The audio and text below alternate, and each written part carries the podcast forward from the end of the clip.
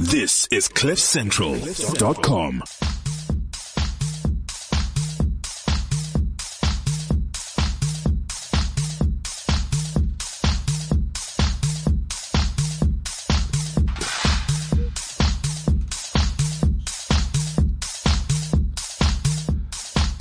Welcome to it. Monday, the bounce show after a huge, huge hammering for the Springboks. Yeah, we're going to do something a little bit different today. We're going to try and make you feel happy about sports. So, yeah, we're going to cover the Springboks, but we're going to cover it in a way that, well, just kind of give you the facts you need to know uh, without dwelling too much on what's past. Because, let's be honest, that result of the weekend wasn't exactly a big surprise, was it? I was calling it a 25 plus victory for the All Blacks. They're so good that they played pretty averagely and they still managed to get the big 25 point or 28 point margin. Backing track today for the intro, Julian Jabre, all favorite swimming places is what it's called. Uh, there was some good news over the weekend. Paralympians, 17 medals all in all.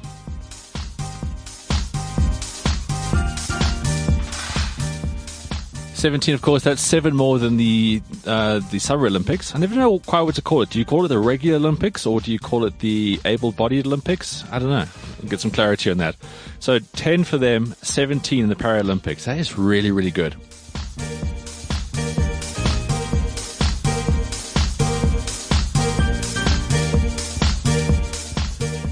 Yeah, just touching on that rugby championship. Well, New Zealand have already won it. They've got two games to go. The winning margin there, an average on every single match, 29 points. Can you imagine being that good? I was saying today, uh, this morning on the Gareth Cliff show on Cliff Central and Touch Central, if you need to go through the history of SA rugby, uh, just, okay, from 92 onwards, right? Try find today how many times the Boks have won test matches by 29 points or more. And I'm not talking like the dicky games here or there against like Wales, sorry, um, Italy or Namibia. Top flight test matches, how many of the times have there been 29 points or over?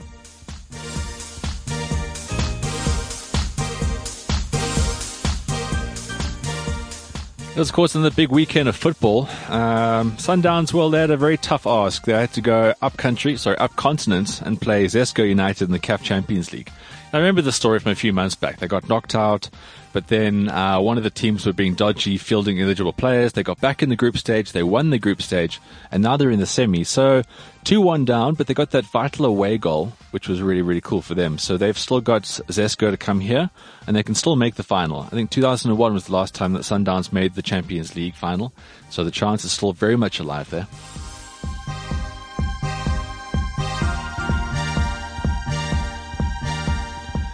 In other local football, MTN 8 Cup final semi-finals, uh, Cape Town City held Wits 0-0, but, well, they got hammered in the first leg 3-0. So Tinkler's men, bright start to the season, and they've still got lots to go, but uh, MTN 8 Cup, that's no longer theirs.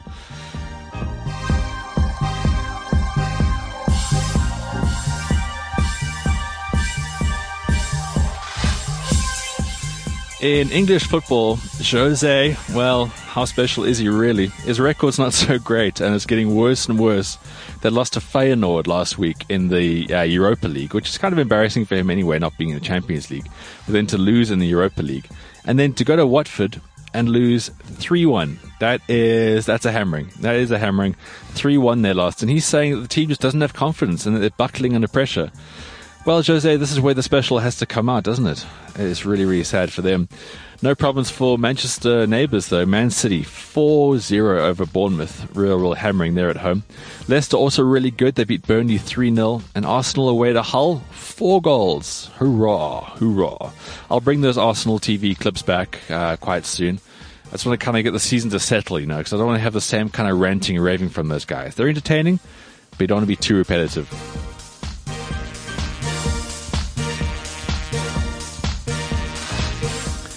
Big result from the Friday in the English Premier League was Liverpool doing, well, a pretty good job over Chelsea. 2 1 was the final score, 2 0 up at, at half time. They were looking so good. Two really, really great goals.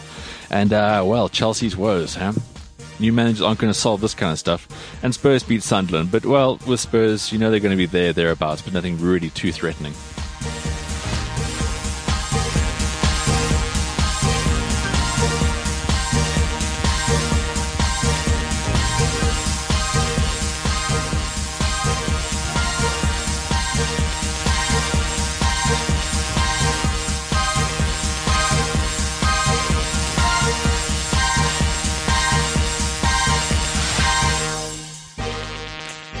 Singapore Grand Prix, well, it's Mercedes again, isn't it? If you get pole in, in, a technical street circuit like that and you can just hold on, there's a good chance you're going to win.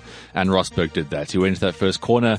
Safety car came out. There was a bit of a smash up behind him, but he held on. He held on really, really well. He had a late charge by Daniel Ricciardo because Red Bull had a pretty, well, bold uh, tyre sort of strategy. So Ricciardo was on a much faster tyre set coming towards the last few laps. As much as three seconds he was eating into his lead, but Rosberg was far ahead enough, and now he leads the championship. Eight points over Hamilton, who only have a third.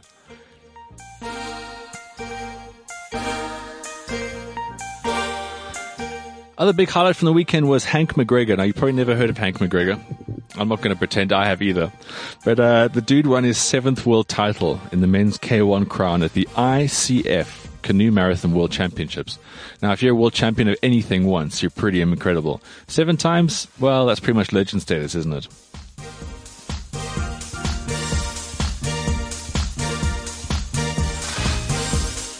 So that's pretty much all the big stories from the weekend as far as your wrap up's concerned, results and happenings. There was some Currie Cup action. Um, the Sharks, well, they were much better than EP and a whole bunch of rain. Uh, Bulls are pretty good. Uh, Cheetahs beat the Lions, and Western Province, well, they were very limp against the Pumas, but still, they march on.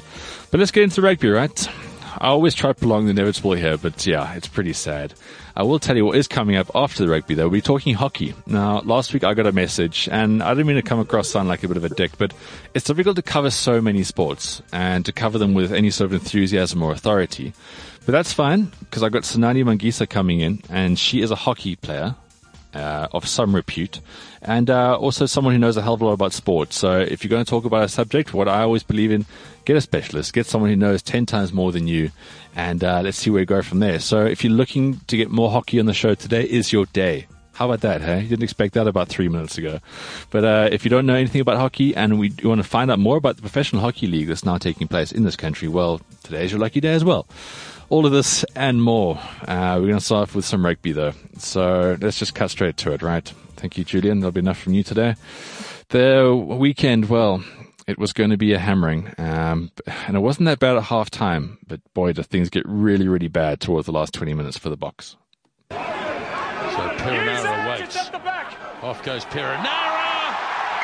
Too easy. TJ Perenara.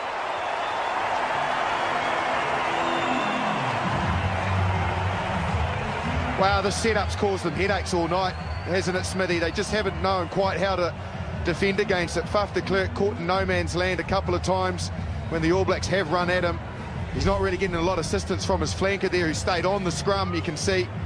And they both missed him and got it wrong, horribly wrong. Yeah, and they also, I think they got it wrong with uh, Morné Steyn because he was defending so far left, trying to protect Ben Smith. I mean, he just was no assistance at all in that. But you're right. I mean, Aaron Smith and now TJ Perenara have had so much room with which to run tonight. It's been quite rare. Adrian. Yeah, quite rare. Uh, it's a really great clip. So as always, when I put the show together for you uh, on the website, thebouncer.co.za, I'll include all these clips. And there's this priceless moment where I think it's Wayne Smith turned to Steve Hansen after this try. And you could almost hear him say, it's too easy, isn't it, mate? Because when TJ Perenara scored that try, you've got Jaco Kriel on the side of the scrum, and then you've got uh, Faf de Klerk. They are manning the channel basically from the pick and go. Now, people crap on all day, and rightly so, wrongly so, whatever it is, but they always keep going on about certain things. Politics is killing the game, As Garcia can't coach, not the best squad coming in, blah, blah, blah, blah, blah. But here you've got two guys okay, people have no problem with having in this team. You've got Faf Klerk from the Lions, Jaco Kriel from the Lions. No problem. People are calling for Kriel to come off the bench sooner. You've got these guys in a position where they can do their best, and they're standing there looking like complete knobs. So there's a lot wrong with SA Rugby, but we've really got to keep things in perspective. We can't keep crapping on about the same old things, about the same uh, things, problems in the boardroom. Yes, there are problems in the boardroom, but sometimes players just aren't tackling. Players just aren't doing very well. And there were so many elementary mistakes over the weekend. Let's just start off with uh, some of the basic stats here. Something you know, when in doubt, just go back to basics. Have a look what really happened in the match of the weekend. Okay, so on the uh, Vodacom All Out Rugby app, it's always the, the, my go-to source. If you look at the stats, okay, 41-13, right? There's one team in that, six tries to one.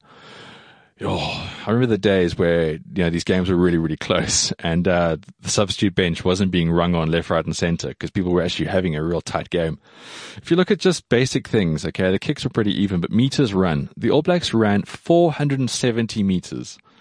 The team that scored five tries less than the Springboks, they ran 206 meters. Clean breaks, 12 clean breaks to six. The All Blacks, again, doubling them on that one. Really is worrying. Defenders beaten 24 to 14 ugh, it's just really not good, is it? Tackles missed, well, All Blacks, they missed 14, and they were quite loose at stages, let's be honest. This wasn't a vintage All Black performance, but the Boks 22 missed tackles. Just getting on the All Blacks there. Now, we all like to say that they're amazing, they're incredible, and the Springboks are really, really cuck. But their local media actually gave them a bit of a roasting over the weekend. Now, just bring your attention towards the player ratings. Now, everyone loves a good player rating, right? Because they can go, oh, I told you that guy was cuck, or, you know, something else. So, um, st- the New Zealand Herald, okay, I often get some pretty good rugby articles from this.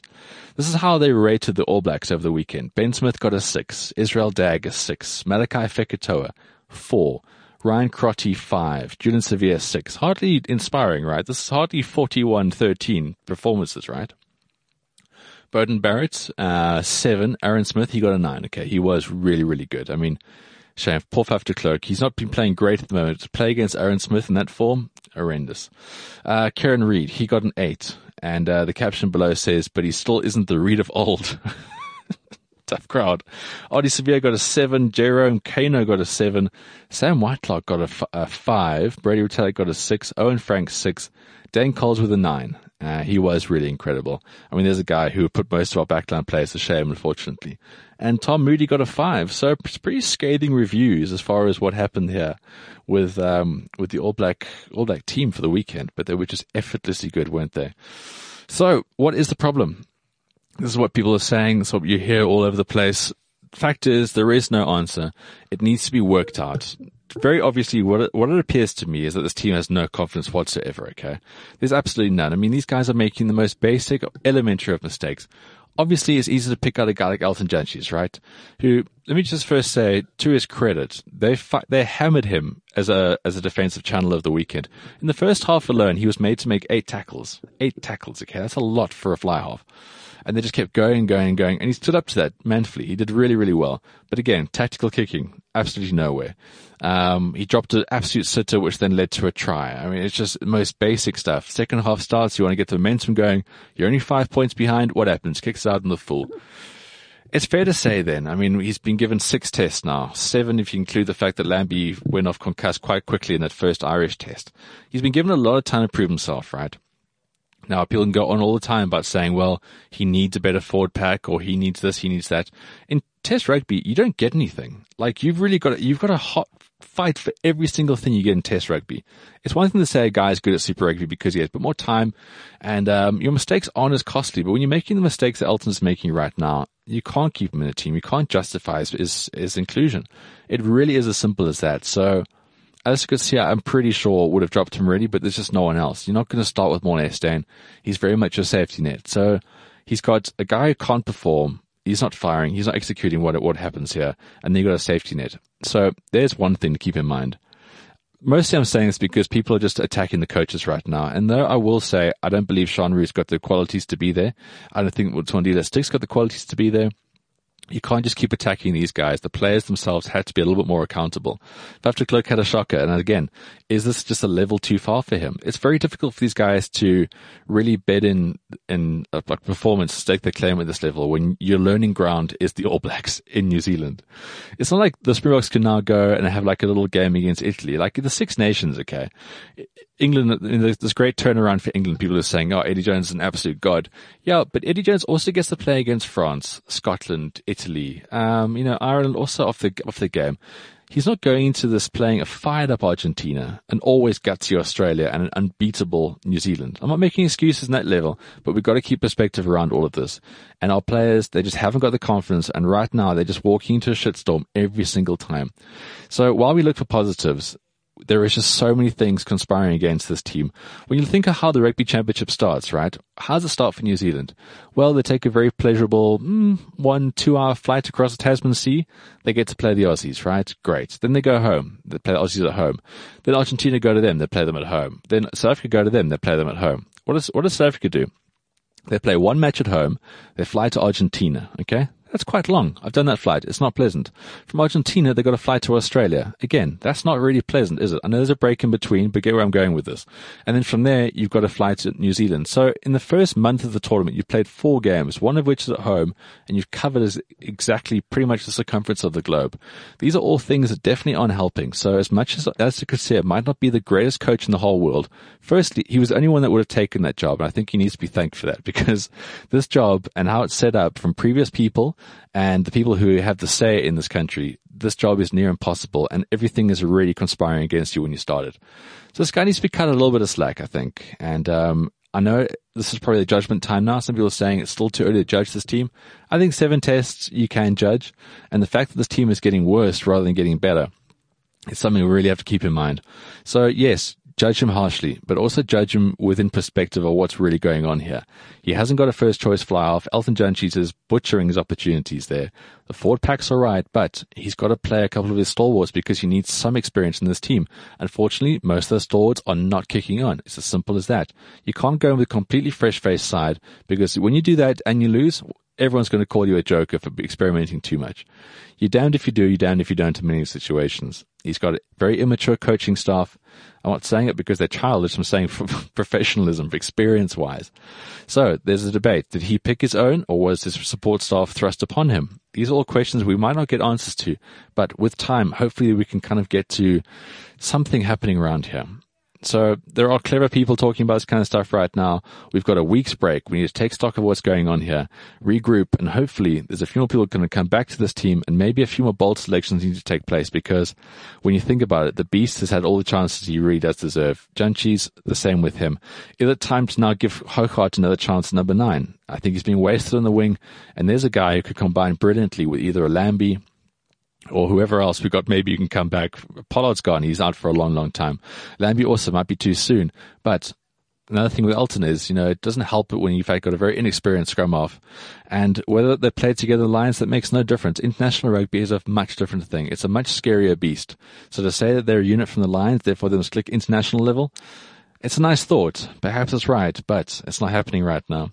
So before we tear into these people and we're shouting shits and getting our pitchforks ready, we've got to keep perspective because we don't have other teams in this country. That's what South Africans also don't understand. It's like if you had a child, right, and he had three or four cuck games at rugby at school, what are you going to do? You're going to just leave him there? You're not going to give him a ride home? No, you support him. You give him a pat in the back and say, look, what you did today was terrible. What I've been teaching you for all these weeks, you're not implementing. We need to get back to the drawing board and we need to make this happen. I believe sometimes as fans, we really should do that and also just understand all the, the factors at play here.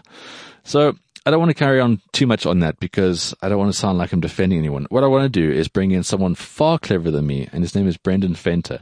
So last week a clip went out and it went uh, it went viral. So there's a good chance you've already heard this, but if you haven't, it's really good to kind of pick up on this and just a few key insights as to what is so wrong about SA rugby right now.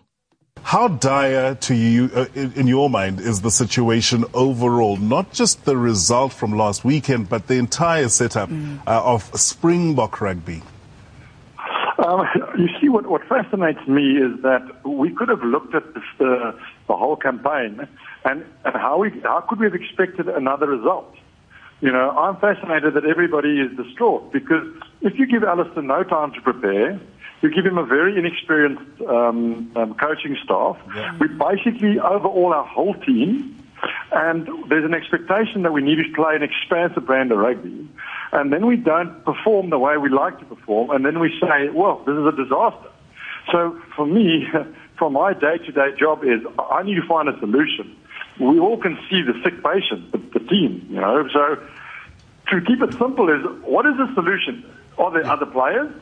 No, because half of the team is injured and half of the people are overseas. Uh, who were supposed to be playing. Jean, Victor, Fourie, those guys' time is finished, so they've retired. So there was a natural change in, in staff. Um, so we were like other players? No. are there any other coaches to help Allister? Personally, I don't think so. Where are these coaches available? We all think there's this magic wand that's going to come flying in and somebody's going to come with this brilliant idea. You know, is there a different game plan that we should play? You know, is this guy going to come in, whoever's going to help Allister and say, well, now all of a sudden we're going to uh, improve the skill level, skill levels of stuff that's done in pre-seasons and it's done at the franchises. So I, I must admit, everybody's looking at the thing and uh, hoping for the silver bullet, the solution. It's not there. Well, it's going to take time.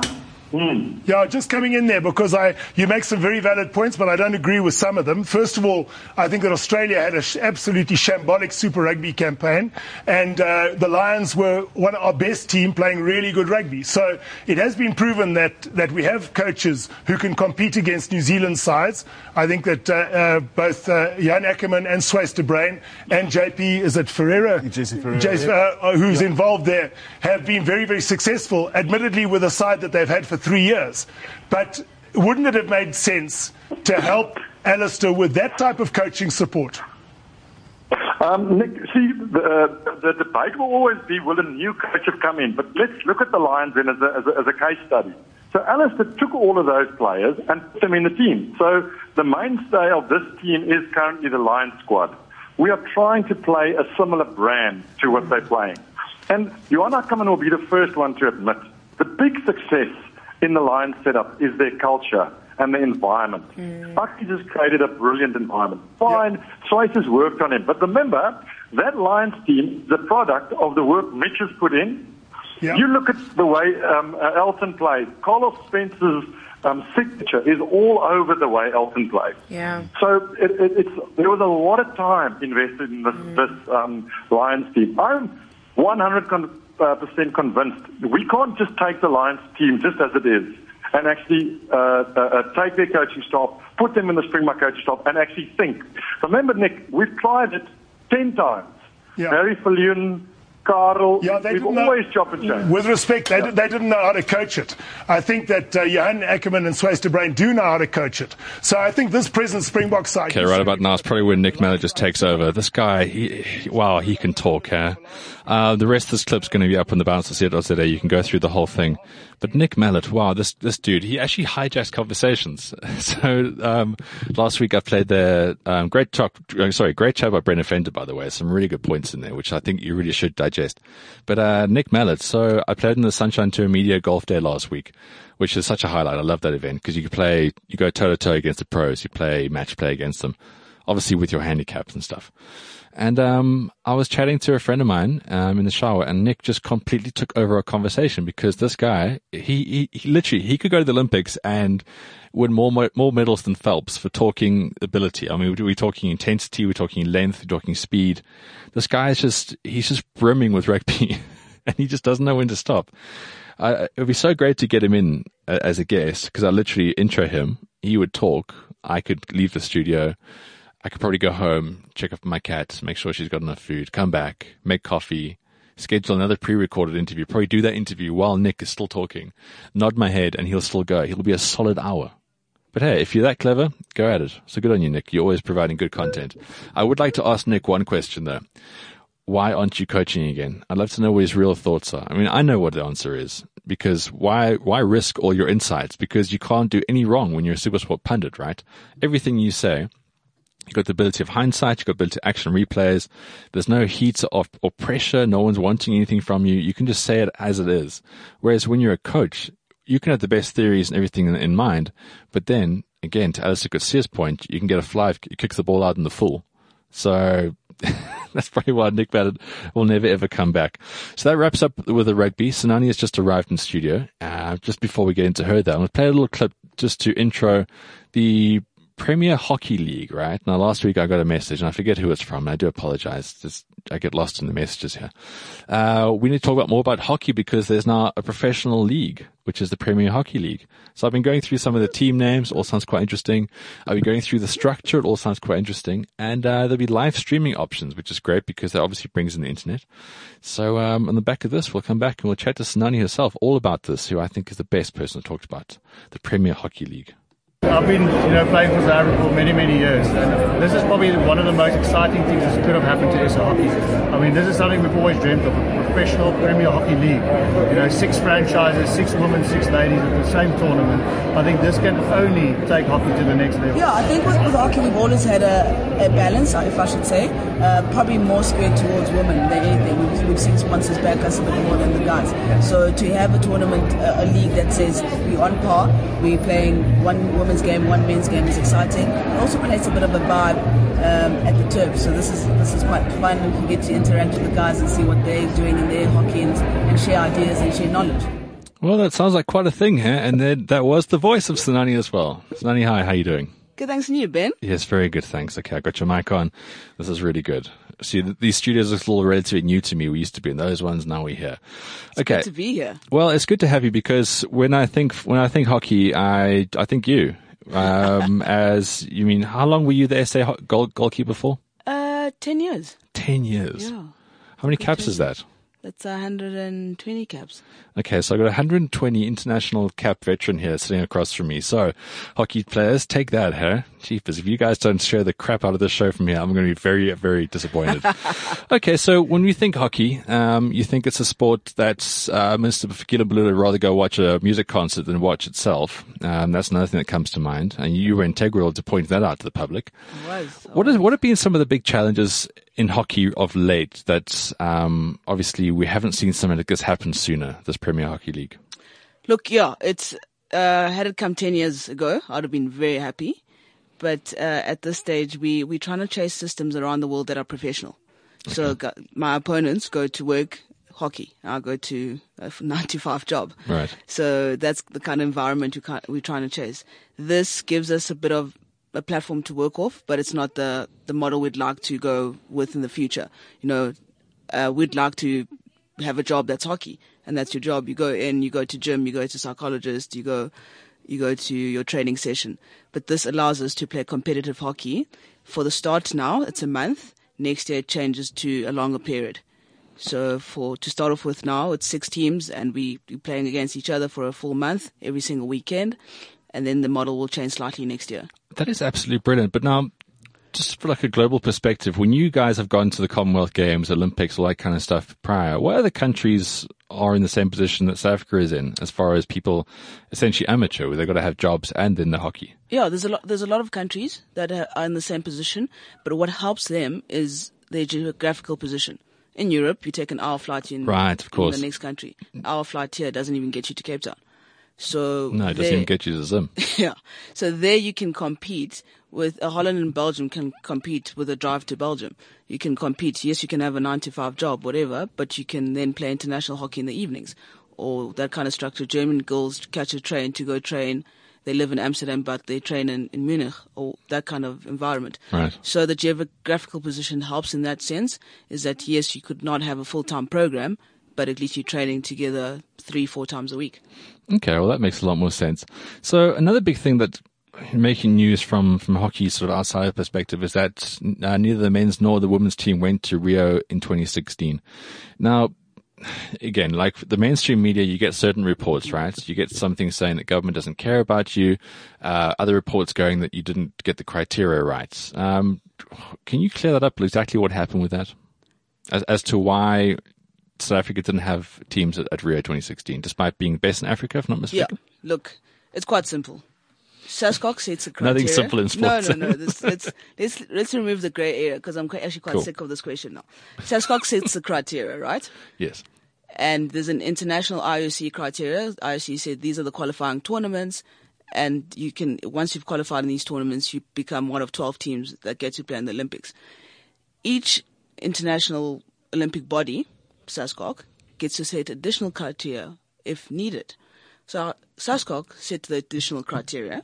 Okay. Right?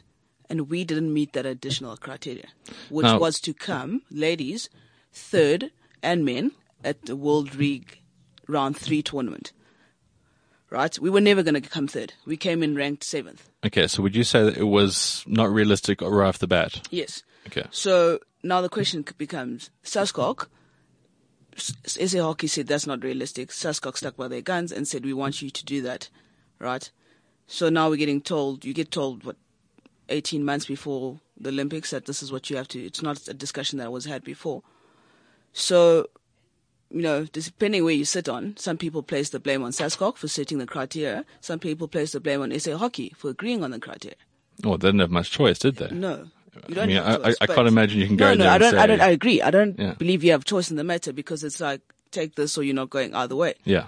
So that that is the basis of it. So cri- unrealistic criteria was set because we we just got a, a tournament. Oh, that's the next tournament you go to. Okay, come third at that tournament. We're going. We're only the seventh ranked team at this tournament. So none of this had anything to do with the fact that Fikile Mbalula have blocked you. No, no. I wish at least then would have a reason. Uh, yeah. I wish I could tweet him, but he still blocked me. Yeah, don't worry. He follows me. I, I, you can channel me if you want. Okay. so look, it's nice to know the kind of background and stuff like this from you, of course, because you're not going to hold anything back here. Because when people say, well, why should we be getting involved in hockey? We've already got rugby, we've got cricket, we've got football. You know, we've got a lot of attention around sports that we only have a certain amount of time for. In in your opinion, in your kind of standpoint, what is it that people should be getting more excited about from hockey? I mean, is it a great sport that pretty much all can play? Um, you know, what are the aspects that people really might be missing out on in hockey? For me, I think the game of hockey is becoming more entertaining. Um, the, there was a big thing about four or five years ago that our rules are just you don't understand them. I didn't understand them as a player because you, you get blown up for something and you go, what? So the the excitement of the game is becoming more and more. I could say it's become viewer friendly. So that's that's with the backing of Star Sport internationally. Mm-hmm. Indian company puts a bit of money into the broadcast rights and stuff and goes, okay, we want this game to be more TV friendly, and that's the exciting bit. So and then in terms of the players and the they just we're getting more skillful players, exciting parts of the game, and also I think if you you're good at the stadium at the stadiums, if you're good for a beer and a vibe, hockey's it. Costs you less than rugby Yeah.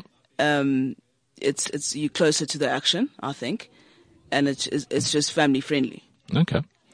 And um, obviously, something that's you know from school level as well. There is a great coverage school wise um, hockey. Would you say it's, it's like with participation as, as up there with cricket and and, and rugby?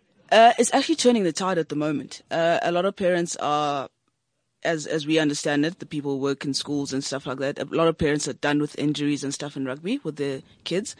Uh, for a very long time, rugby was considered the main sport at school, and hockey the second sport. You know, you play your games at, at a derby day at 12 and rugby players at 3, standard. So that tide is changing a bit because a lot of parents are just have had enough of their kids getting injured. And it's a lot of that. And then the sport, as I said, is becoming more interesting. The numbers are starting to show. So in that sense, on a school level, it's turning a bit. And we will probably need that more than anything to sell the game of hockey. Sell it at that level. And then it becomes, hang on, what's this, what's the sport? S- Like all the more relevant people start watching. Well, that is kind of cool. But now, so this league, okay, I'm looking through these teams. Um, jeepers. Wineland Wings, the Maropeng Cavemen, um, Drakensberg Dragons, yeah, that's Blyde River Bunters. Um, sure. So, so we haven't gone in provinces. So that's one thing we've stuck away Yeah, because from. I was going to get it. Yeah. Judging by these things, it's more about like a just general club and franchise rather than actual province. probably franchise you could call it, and you, we've taken um, Drakensberg, the Winelands, you know, I- Addo, Elephant, icons, places, basically. yeah, Yeah, places places of interest, you know, reference points. Yeah, so- now, the reason I bring that up is because I reckon this is the way cricket has to go in this country. T20 cricket, because cricket is dying a slow death in many ways. No one's watching anything. I don't think there's been a spectator at the Sunfoil series No. since I think Sunfoil first started, and the family went there just to go check it out. T20 cricket, I mean, uh, ugh, they're looking for a sponsor at the moment. Yeah. That's not looking so good. But um, the way I look, where I'm looking at this um, this PHL now, which I find quite interesting, is that it's going more the sort of, as you say, systems that work better overseas. Yeah, franchise cricket. Yeah. It would be franchise hockey. So none of us are playing in a predominantly in my province. I'm from IPT, which is the interprovincial tournament. I'd played in Southern Gauteng, you had Western Province, you had Easterns. But now, basically, I was drafted into a team uh, with four other national players, and all national players are drafted into the team before, and then it's lottery. The rest is just picking. The coaches sit in a room and then pick their squads. Okay. So So, I mean, like, if I was really good, I could still play for the Lip- Lipais Namakwa Landazis. that's it. Okay, so Lipais obviously that's a sponsor. Yeah. So Okay. Lipas are sponsors and a couple of others in there. All right, I, I really like the sound of this. This is actually looking really, really good. Um, government is involved. I can see here that sport and recreation is going to be here. Rasmutas might come to the opening. I don't know if he did. Now, is this going to be one of those things like, okay, cool, we've got a league now. We've got something that looks pretty good. Is the criteria going to change as far as qualifying for Olympics going forward? Or do they reckon, okay, now you've got this league, you mm-hmm. guys are going to be good enough? Has, have any more conversations happened on that front? So on that front, not yet, as I understand. But I mean, if I, we could throw a, a plea out to SASCOC, rather decide that criteria right now, then we know what we're working towards for four Very years. good point, yeah. So I'd rather know now that we have to win a World League in 20, what's it, 2020 or whatever, 2022, the next So, well, we in? 2020 will be the Uh, Tokyo yeah, Games. Yeah, so we'd rather know that in 2019 we would have had to do this, this, and that. So rather tell us early. So with this league, they will expect more because they're saying you've got more opportunities, but I still think it's not enough. Yeah, this league is great, but it's not enough to sustain a national team and make sure we're performing at the highest level. So more needs to be done. So rather, we know what we have to work towards for 2019, and then we work backwards and say these are the structures we need to put in place to make sure that even then, even then, four years is not enough. I mean, gold medals come over eight eight years to be realistic. Well, exactly. Especially if you look at teams like Team GB and the amount of money that's gone into those teams. Like So that's, that's, real success. So Again, that gold medal has, in four years, has cost them 16 million pounds. That, Wow. That's a 60 million pound program between the men's and the women's team. So the men men failed dismally; they didn't make a, a quarter final, but the women, you know, kept their hopes up and won a gold medal. But that's in four years, 16 million pounds from the lotto. But then the gold medal goes beyond that. Yeah. Probably another 16 million pounds from the previous cycle. So Sure.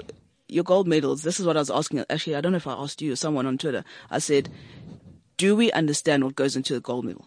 How, how I, don't- I don't think so. I No, genuinely don't- believe in this country that talent plus opportunity equals, well, let's see what happens. No, I, I genuinely believe we don't. Some countries, maybe in Australia, uh, Great Britain could tell us each gold medal cost us eight million pounds or whatever pounds. Yeah. Then you work from there. But I don't think we genuinely understand the amount of money that has to go in to supporting athletes to be able to realize. Well, that's just it. That money must go to supporting athletes, not having lavish uh, sports awards. As you can see, I have no agenda or sway here. Uh, yeah. All right, Sads. Well, let's let's wrap up the hockey here. So, just in closing, if people were to say, "Why should I watch this?" Because let's be honest, South Africans are very fickle, they're very lazy, they're very set in their ways. What what would be your your sort of plug as to why we should be involved in the PHL and why we must really get behind this?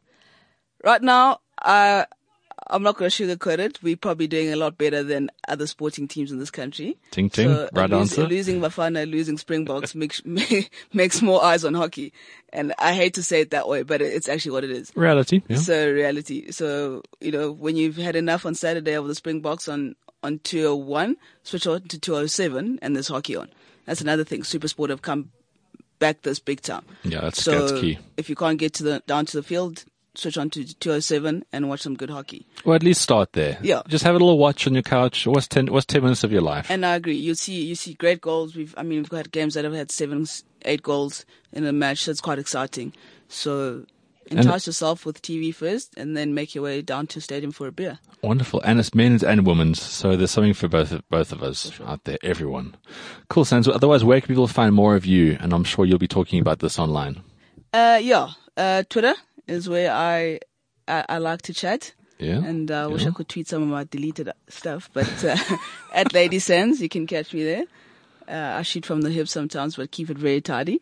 Okay, Um, yeah, at Lady Sands is where the conversation happens. cool, fantastic. Well, Sans, thanks so much for coming in. Uh, that was yeah, that's hockey straight up from the horse's mouth, so to speak.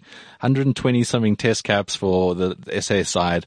Sans a legend in SA hockey, and you should be supporting these people as well, because hockey is a great sport when you think about it. The fact that it's easy to watch, there's not hectic rules to get involved in. Basically, it's football with a stick and a bit of other stuff. It's not too much, too technical. And, uh, it's in your area. So the PHL, look out for it. We're going to wrap up the show with some Paralympics. So, um, we've got some interesting stats around that. So join us. Well, stay with it, of course. Don't ever go away. This is an hour show. You'll enjoy all of it. Yeah, um, I was quite emotional after after that race uh, because I knew that we worked hard this season, and to get um, a race like that tonight was marvelous. I think the lane draw was perfect for me, and I just feed it off the, the runners in the front. I knew the Tunisian and the Chinaman will, will go out hard, but I was patient because I thought myself I'm going to attack the last 200, and I exactly applied uh, my my plan that I had before the time. I'm grateful for a team that is behind me. I, I also go, went out this ways to run for my wife and my little daughter and they as well. So, so yeah, I had a huge motivation for this race. Well, um, I'm gonna take it um, as it comes. I'm not uh, thinking about uh, quitting now, uh, but next year I'm thinking about uh, focusing on on, on, on uh, being a teacher, and I'm also uh, finishing my honors degree in education. So this is also an invitation for schools. I need a job, so uh, come on, guys. that is the voice Those of. four years wasn't Oh, the most still the easy four years of my life. Um, there was a lot of transitions taking place, um, but at the end of the day, I'm I'm very happy with the result that I was able to get today and throughout um, the this um, Paralympic Games. That's the voice of Dyan Buys. Now, he is the gold medalist. Uh, he won gold for 400 meters. I think it was T. ah, let me get into it now. I mess this up for him. T38. That is our one of our gold medalists. So Paralympics was a big success. 17 medals. Um, sorry, I haven't got the stats for previous times round. I just ran out of time this morning. Um, sorry, Sand, you're still here. You know a lot about this kind of stuff, right? Uh, we hit 29 last time. Oh, uh, gosh, so the, we have- the- no, the argument is a smaller team. So we could smaller team this time around. Okay. So we could see it both ways. Yes, we've decreased on the medal tally, but we have a much significantly smaller team, about 20 odd smaller. Wow. Okay, well, 17 medals. Let's, keep it at that. So really, really good for them. That was mostly track and field, uh, which is hugely exciting because that's the one we can all understand and watch really, really well. So our sprinters did really, really well. Uh, Charl du Toit, he got a double. Now, I know people will say, well, it's only the Paralympics, so it's not going to be taken that seriously. But when you look at the events these guys were doing, I mean, like, Ernst van Dijk did absolutely everything possible if it involved a wheelchair. This guy was everywhere. I mean, I, I was expecting him to pop up in the wheelchair rugby court at some stage. The guy, he does sprint races, he does marathons, he does all kinds of things. These are a variety of skill sets that you need and a variety of conditioning, and he just powers through all of it. Such an absolute legend. Um, that's Dyan Buys himself. He, he won a medal in the long jump and he won it in the sprinting, 400 meters. Now, when you run the 400 meters, just look at Wade van right? That guy is so damn talented. He could run the 100, 200, and 400. He only ran the 400 because you got to specialize. Look at Caster Semenya. She is incredible. She could run the 400, the 800. In the Olympics, she ran the 800 only. Look at a guy like um, Charl du Toit. He won the 100 meters in the T37, and then he won it in the, the 400 meters too. These are very different races. Like, just think you can sprint. That's that's half the thing to run the 400 meters, the training you need to do to become very good at the 400, and it's so different. I mean, if you look at Usain Bolt, he started off as a 400 meter runner, uh, hated it so much that he eventually said to his coach, look, let me give 100 a try. He laughed at him. He said, okay, cool. If I can win a race or two, give me a chance at 100. That's how much he hated the 400. So you want to get away from that event. So here we've got guys who are not only winning gold in that, but in complete different disciplines. So 17 in total. Let me just run you through the sort of what is an honors board of note here. And then I'll tell you exactly what it's going to cost Mr. Christmas at the airport when they get back. So Kevin Paul, he started off. He got the gold medal in the men's 100 meter breaststroke SB9. Hilton Langenhoven got the gold medal in the men's T12 long jump. Charl du Toit got the gold medal in the men's T3700. Fanie van der Merwe got the bronze medal in the T3700. Ilse Hayes, she was also one of our hugely talented sprinters. Silver medal women's uh, T13 100 meters. And Ntando Mahlangu, silver medal in the men's 200 meter T42. He is 14 years old. Uh, amazing story. Tyrone Pillay, bronze medal, men's F42 shot put. Zanele Situ, uh, bronze medal in the women's javelin. Uh, Anrune Liebenberg, silver medal of women's T47 400 meters. Ernst van Dijk, there he is. It was his eighth medal at the Olympics, the fifth time he's gone to the Olympics games. Gold medal in the men's H5 road race. Reinhardt Hamman, gold medal in the men's T20 javelin.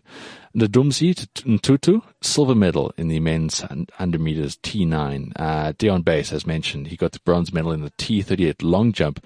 Charles du Toit, gold medal, men's 400 meter T37. Hilton Langenhoven, another double medalist, uh, silver medal, men's 200 meter T12. Ilse Hayes again, silver medal, women's 400 meter T13. And then Dyan Buys, as we play the clip there, gold medal, men's 400 meters. Okay, so what this means for the Bonas when they get back, and Fikile, who is too busy to go to hockey, but he'll be here at the airport, it was stated that 400,000 goes for a gold medal, 200,000 for a silver, and 80,000 for a bronze. Okay, so if you tally that up, there's seven golds, six silvers, and four bronzes, right? So that's 2.8 million rands going to go into the gold medals. 1.2 million rands going to go into the silvers, and 320,000 on the bronzes. So that is 4.32 million extra going to our Paralympic athletes, which is cool. What isn't cool is that our minister will be hugely crass and start throwing numbers around in the public eye. You know, I've got my issues with this. I've had, I had my say about this in the past. I'm not going to crap on any more about it. But what this all means, right, is that there is so much talent in this country and it's being highlighted now because most of our sports are really in the toilet when it comes to the fact that our team sports aren't gelling. There's various factors at play here. But what this all means is that we need to start backing our, our athletes. We need to put funding into them. Uh, that Dyan was just saying in that clip there that he's looking for support. You know, there's obviously, sorry, he's obviously still going to have a job on the outside of this. The guy's hugely talented. He's winning gold medals at the Olympics, but he has to have a job and it's not easy getting there. Like you said, that four years is a massive sacrifice. The things you've got to do in order to become an Olympic, just an Olympian actually, let alone competing and being on that podium at the end of it. So much goes into this. And, um, I think we've got to find ways because we can't re- rely on government to do the right thing all the time. if ever. Um, so we've got to find ways in the community to really get behind these guys. So if you know of people who know these people, big, big, small, whatever it is, whether it's going to support them in their local meets, whether it's going to support them, um, if you're involved in a corporate that could benefit from exposure around that. It's obviously a very capitalist way of looking at it. But there has been great stories of how, um, you know, a guy has got a set of blades that he can now run. So he's gone from having a pretty dire existence, right? I mean, if you have a limb taken away, I mean, we had Jeffrey in here recently who unfortunately was in a car accident and he's paralyzed from basically the chest down you know, your your life can take a horrible turn, um, but it needs sport to get it back on on the fast lane in many ways. So we might see a, pair of, of blades as just being a sporting accessory. For some people, it's a lifeline to a life that they couldn't already have the age of 14, I mean, that, that young guy winning a medal in the Paralympics, that's huge, you know, he's, he's in Rio. It's absolutely massive. So even though it feels like we have no say in these kind of things, we could all make a difference. So all the energy we use for bitching at the Springboks, that kind of stuff, I'm not trying to be all preachy today, I promise, but we can all make a little bit of an effort. We can all make a bit of a difference. And I will leave you with that today. That is my passing thought. We can all make a little bit of a difference if we try. And even if it's as much as just going and watching something you haven't really watched live before. Simple as that. So that is my passing thoughts. Catch the rest of the show if you haven't been listening to all of it live on thebounce.co.za every single week.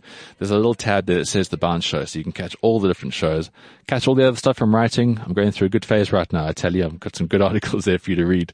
Otherwise, catch me every morning uh, on cliffcentral.com or touchcentralfm.fm uh, on the Gareth Cliff Show where I do my usual sports. And uh, next week, massive rugby talk. Today was just me skirting a couple of issues and giving some perspective. But next week we get into the nitty and the gritty. I look forward to you joining me back then. Uh, uh, yeah, that's it. That's for the week. Thanks for joining me. Ciao. Oh, crap. Different channel. Pull that one up there. Ta-da. Okay, play. Catch you back next week. Thanks for joining me. This is CliffCentral.com.